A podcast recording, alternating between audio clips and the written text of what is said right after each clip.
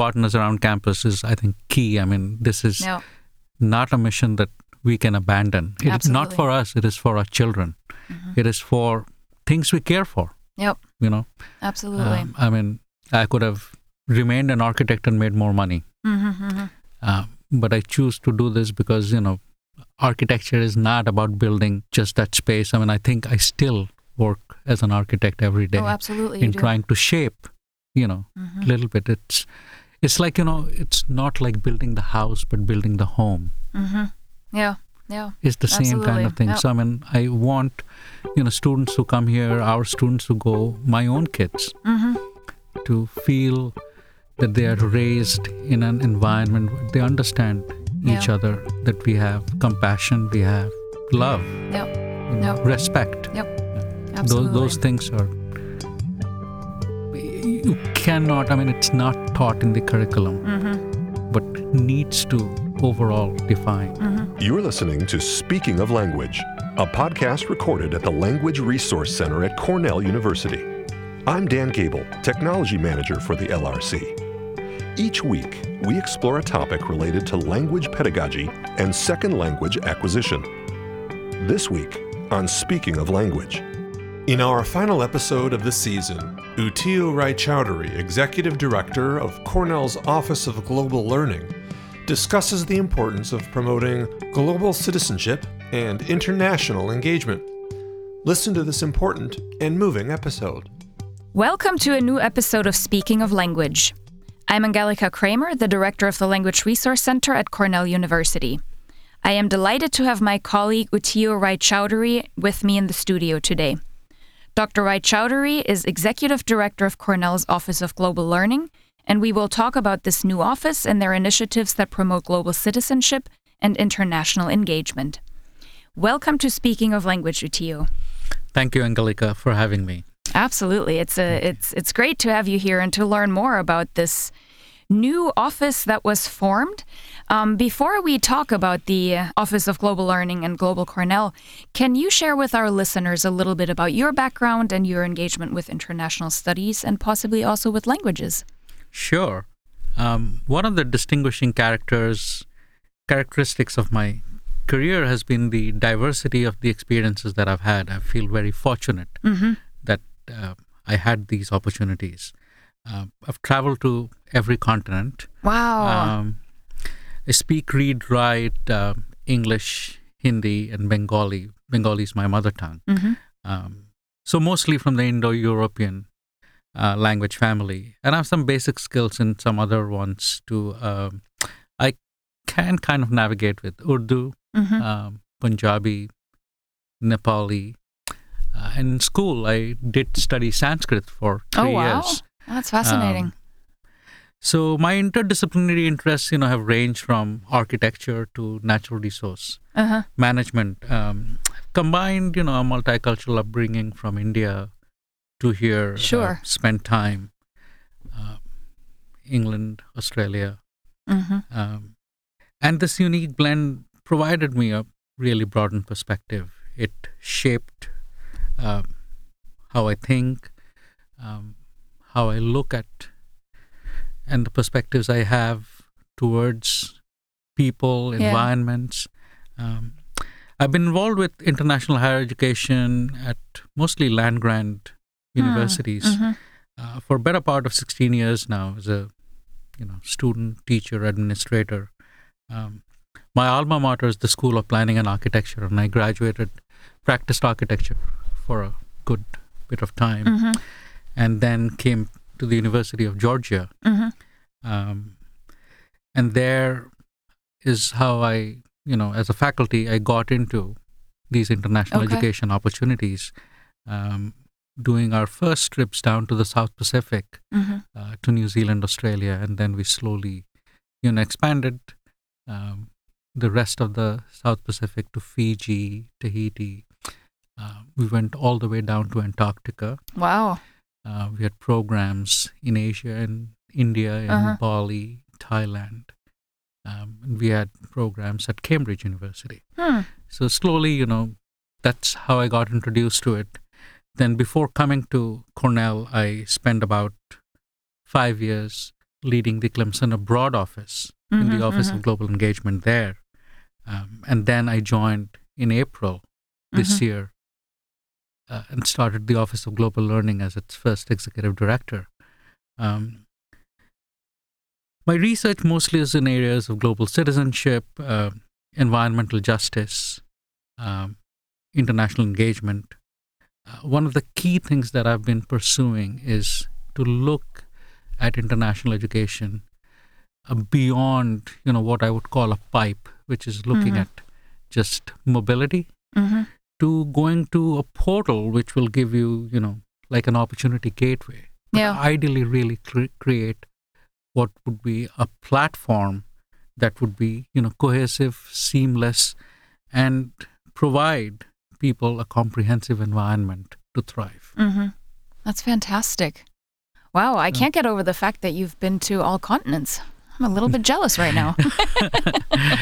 I think at Cornell, we should really look at having a footprint in every continent. We do have students that actually go hmm to every continent. Okay. We have a student right now actually working and would be headed to Antarctica Oh uh, wow. later this Okay. year. Oh, Yeah. that's great. Wonderful. So, can you tell our listeners a little bit more about this Office of Global Learning? So, um, as you mentioned, this is a, a new office, right, that um, brings together a number of different people. So, what does the Office of Global Learning do? How, how does it work with faculty members and with students? Right. So the Office of Global Learning was created about eight months ago in an effort to increase Cornell's uh, international academic opportunities, um, broad, better support its international students and scholars. So it brought in the Cornell Abroad Office Mhm. and the International Student and Scholars Office together, Okay. uh, operationally and administratively. Mhm. Uh, the Cornell Abroad Office would support over 500 students that go to over 45 countries Hmm. for you know study abroad experiences for a semester, and then we have over five and a half thousand international students, about 2,000 international faculty and scholars Mhm. from almost 117 countries here. Wow. So we work with a large group of students, faculty, scholars, and support them. Um, the team is incredible. Mhm. Um, really great group of folks that I'm fortunate to work with. hmm Um, and we've been slowly coming together, forging ahead, you know, with a mission of, you know, developing and supporting the next generation of global citizens, um, fostering mobility, exploration, international cultural exchange. hmm Um, our office motto is, you know, every person, every study, everywhere. Nice. In every language. In every language, of course. I mean, you cannot do it without, you know, Yeah. encompassing that. I mean, the importance of language learning Yeah. is really key to how you get immersed hmm in another culture. Yeah. I mean, it gives you an insight Yeah. into them, but it also gives them an insight about Mhm, you mhm. because you are then able to share, come to a common platform. Yeah. Approximately, um, how many of the study abroad programs actually utilize or, or ask students to have some kind of proficiency in the target language? I assume that most programs, similar to other um, universities, uh, the the language of study um, tends to be English. Right. Uh, but we do have some key programs. So we are some of the last remaining group in today that do long term semester programs Mhm. focused on language Okay. learning. So we are part with the Ivy colleagues, part of this CASA group. Mhm. And CASA, we promote language learning opportunities, Okay. and that's the foundation. Uh, that is higher level, intense Mhm. language courses. So you need a basic language proficiency to even be able to go and Sure. study abroad in these areas. Uh, we definitely have programs that there are uh, English Mhm. based, Mhm. but we constantly encourage students to seek Mhm. And fantastic. go and learn. So even where language is not the main focus, we Mhm. do support uh, with the help of the LRC and Mm-hmm. other units around campus with, you know, FLAC courses, Yeah, jumpstart yeah. courses, Yeah. all of those. So we were always encouraging students to actually encompass that before, during, Mhm. and continue that after. That's Uh, fantastic. Great. Wonderful. So there is this concept called Global Cornell. What's the relationship between this idea of Global Cornell and the Office of Global Learning? Right. So, you know, today's complex world, you know, demands a commitment to global engagement. Um, global engagement you know, requires this appreciation of intercultural differences, understanding the inequalities, the spirit of collaboration Mhm. for mutual benefit, all of those things. So, the Office of Vice Provost for International Affairs uh, is the bigger picture Mhm. at Cornell. That is the global Cornell Mhm. and it has a vision of creating a just you know sustainable and connected world where differences are valued and exchange is encouraged Mhm. um, so there are four goals that we've worked with uh, since wendy has come in um, promote and support cornell's mission to educate the next generation of global citizens to inspire and facilitate student faculty and staff research on global issues uh, to foster meaningful connections and valuable collaborations across Cornell uh, and the world, and position Cornell as a leading institution Mhm. for international studies and global thinking and action. So, the Office of Global Learning is part of OVPIA, and then it takes this and then promotes this vision of a connected world of global understanding, uh, compassion, inclusion, growth, where all people are inspired to Mhm. discover, uh, cross borders, and engage with communities across the globe. That's fantastic and so important. Yes, More important than ever, right? In the world we live in today. absolutely. Um, so you already highlighted um, some of the important reasons in, in these four areas and part of the mission. Um, when we think about teaching and learning, why is a global focus important in your opinion? Um, every college and university today wants to prepare students who are global citizens. Um, the aim is spelled out in mission statements, um, carried out in action plans that engage faculty, administrators, staff, uh, inside and outside the classroom. Um, it is grounded in the understanding that globalization touches everyone's life, um, whether it is the smartphone, whether it is this podcast that you could you know access from anywhere around the globe, um, or issues such as you know climate change or the refugee crisis. Mm-hmm. Um, we are in the midst of all of this. Yeah. Um, international education is one of the primary means by which we are able to bridge this cultural and ling- linguistic divide, whether it exists not only within our country, but also around the globe. Um, however, those opportunities, no matter how expanded they are, for the students, they occupy only a portion of their college careers. Mm-hmm. Um, they often reach only a minority Sure. um, which explains why global education initiatives really need to be more comprehensive. Um, and we need to emphasize that we need to globalize the curriculum Hmm. um, through teaching, through learning, through curricular integration.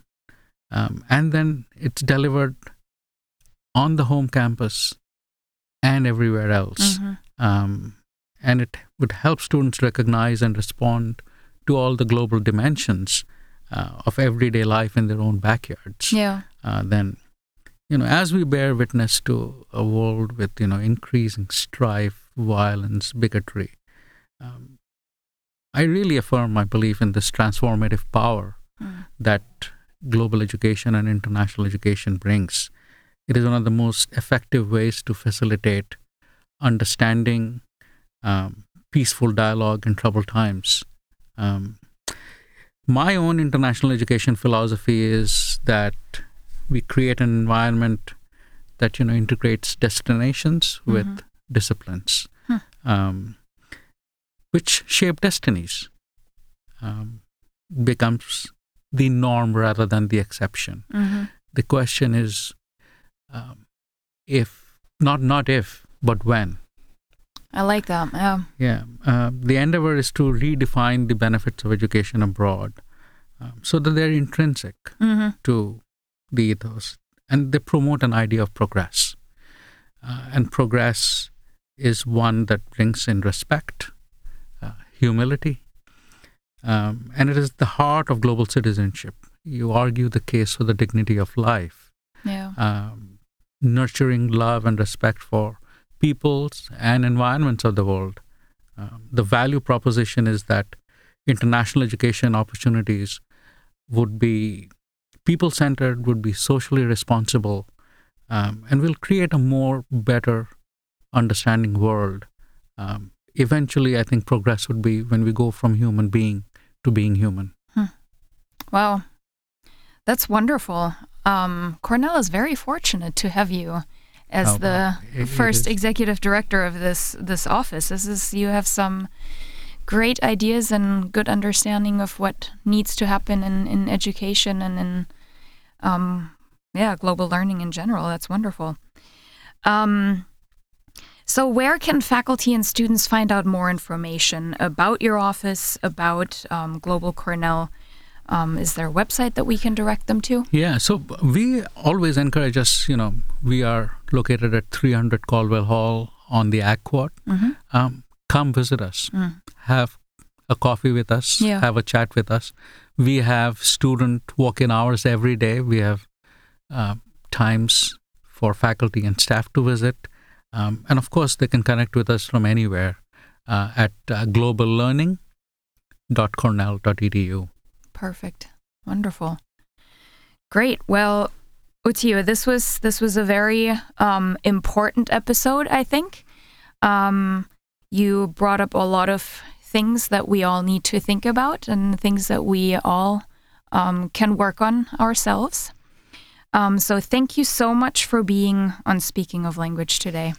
Thank you, Angelika, and thank you to everyone. Um, we really support global education, and we encourage you all to come visit our website, globallearning.cornell.edu, or come see us in person. Wonderful. Perfect. Well, and I think this actually um, was a fantastic episode um, to finish our second season of Speaking of Language. So we are um, coming to an end here with today's episode. Of course, we will be back in the new year with new topics and new guests. In the meantime, you can listen to our archived shows on our website at lrc.cornell.edu or on iTunes. We wish all our listeners a wonderful holiday season. Until next year, auf Wiederhören! The Language Resource Center is located on the ground floor of Stimson Hall on Cornell's main campus in Ithaca, New York. Check us out on the web at lrc.cornell.edu or look for Cornell LRC on Facebook and Twitter. Speaking of Language is produced by Sam Lupowitz and Dan Gable. Recorded by Sam Lupowitz. Original music by Sam Lupowitz, Dan Gable, and Joe Gibson. Thanks also to the College of Arts and Sciences at Cornell University. As a reminder, the ideas and opinions expressed on this podcast do not reflect those of the College of Arts and Sciences or any other official entity of Cornell University. We thank our listeners and do stay tuned for our next episode.